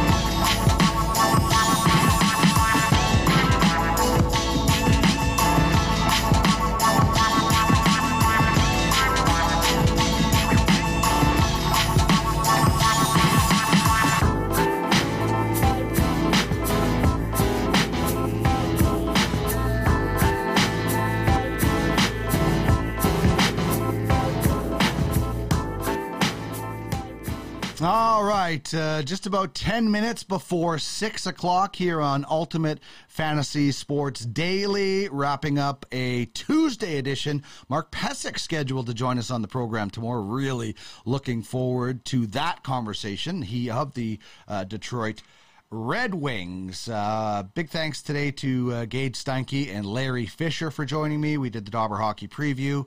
Our uh, top three was walk up songs. Our question of the day What should the Regina Pats do with Connor Bedard? Should they trade him and try to get as much future as possible, or should they load up and try to make a Memorial Cup run?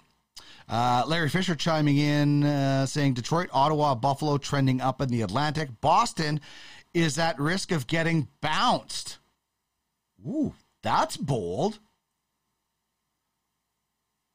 Uh, with all their injuries to start the season. Actually, that's true. Lots of changes in Florida, too. We'll see if those are better or worse. Tampa Bay and Toronto are the only locks in that Atlantic division for me, but I expect Florida and Boston to hold off the upset contenders for another year. As we said, Montreal's forward group is very deep. Marty St. Louis will get the most out of them, so not a full rebuild there either. Lots of talent already in the pipeline, not that far away in impact. Atlantic Division will be the NHL's best and deepest division in two to three years. You heard it here first from Larry Fisher, but I wouldn't count out Boston. Like, I think Boston, you're right. They're old and they're healthy, but the band is back together for one more time. I think they're going to take a run. I think Jeremy Swayman's going to be one of the best goaltenders uh, this year as well in the National Hockey League. All right, let's get to some Major League Baseball news. Uh, first of all, the Jays lose a tough one today in uh, Tampa. Uh, they lose 4 2 to the Rays. Uh, but the Giants are getting set to sign Wilmer Flores to a two year extension. Remember Wilmer Flores? He was everything. He was the uh, superstar, but he's going to make 6.5 million in the next two seasons.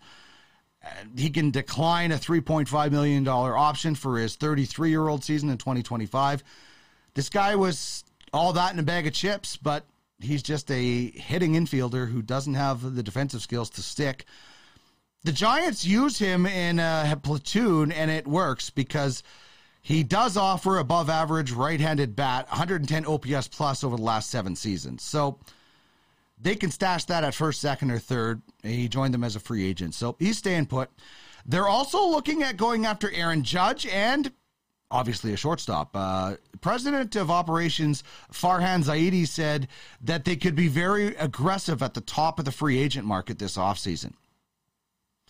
Judge is from the Bay Area. They're going to go after him hard. He's obviously bet on himself, and it's working out pretty well 55 home runs. He's going to break the American League record for sure. Won't break the National League record. But here's some of the free agents that are going to be running around looking for contracts. Trea Turner, like to see the Dodgers uh, keep him, but he wants to go back east, I think. Xander Bogaerts, there's the shortstop that they could be looking for. Obviously, Carlos Correa or Dansby Swanson, although I think the, the Braves will keep Swanson. Correa is the wild card if he opts out of that deal in Minnesota. Brandon Crawford still has one year and 16 million remaining on his contract. He's 36. He's been a great shortstop. Uh, was at an MVP caliber season last year. Anthony Rendon uh, took batting practice on Monday for the Angels. That's good news. Hopes to return this season. Jorge Soler, likely not, as per Don Mattingly of uh, the Marlins, and the Giants placing Tommy LaStella on the 10 day IL. That's tough news. Uh, the Marlins also activated Braxton Garrett. Uh, he's been out for quite a while. The uh, right-handed or left-handed pitcher uh, will get back in action, and Zach Eflin had a knee contusion. Has been activated by the Philadelphia Phillies. Uh, so, obviously, if you're looking at uh, entertainment value when it comes to Major League Baseball tonight, you're going to try to watch the Yankees. I mean, why wouldn't you try to watch the big home run hitter in Major League Baseball, especially when they take on the Red Sox? And you got Gerrit Cole on the hill. So, Yankees, Red Sox, the game to watch tonight. Uh, Blue Jays and Rays playing the second half of a doubleheader. Alek Manoah, there's more entertainment value for you. Uh, 14 and 7 in the Cy Young mix. So the Jays can try to get back that loss that they gave up uh, earlier today uh, with the second half of a twin bill in Tampa. They are six games back of the Yankees, and they're a half game back of the wild card Rays, who are also tied with uh, Seattle. It's going to be a wild ride. Buckle up for sure. All right. One more time, let's check in with our fake locker room sound, courtesy of Nathaniel Hackett speaking to one of his female coaches after not giving the ball to Russell Wilson last night. I don't trust this kid any further than I can throw him. Well, with your bad knee, Ed, you shouldn't throw anybody. It's true. What is so dangerous about a character like Russell Wilson is he gives good kids bad ideas. Uh huh. Last thing I need at this point in my career is 1,500 Russell Wilson running around these halls. He jeopardizes my ability to effectively govern this student body. Well, makes you look like an ass, is what he does, Ed. Thank you, Grace. I think you're wrong. Oh, well, he's very popular, Ed. The sportos, the motorheads, geeks, sluts, bloods, wastoids, dweebies, dickheads. They all adore him. They think he's a righteous dude. That is why I have got to catch him this time. To show these kids that the example he sets is a first class ticket to nowhere. Oh, Ed, you sounded like Dirty Harry just then. Really? Uh huh. All right, that is going to wrap things up for us on a Tuesday. I'll have a uh, review of Roger Waters tomorrow on the show as well. Mark Pysyk uh, will join us uh, on the program. Thank you very much to Larry Fisher, head of hockey at UFF Sports and uh, the man behind scouting, as well Gaige Steinke, UFFS veteran. Have yourself an amazing Tuesday night, everybody. Thank you so much for joining us on the program, and we will talk to you again tomorrow. See you later. Thanks now. Bye bye. Bye bye. Bye bye. Bye bye. Bye bye. Bye bye.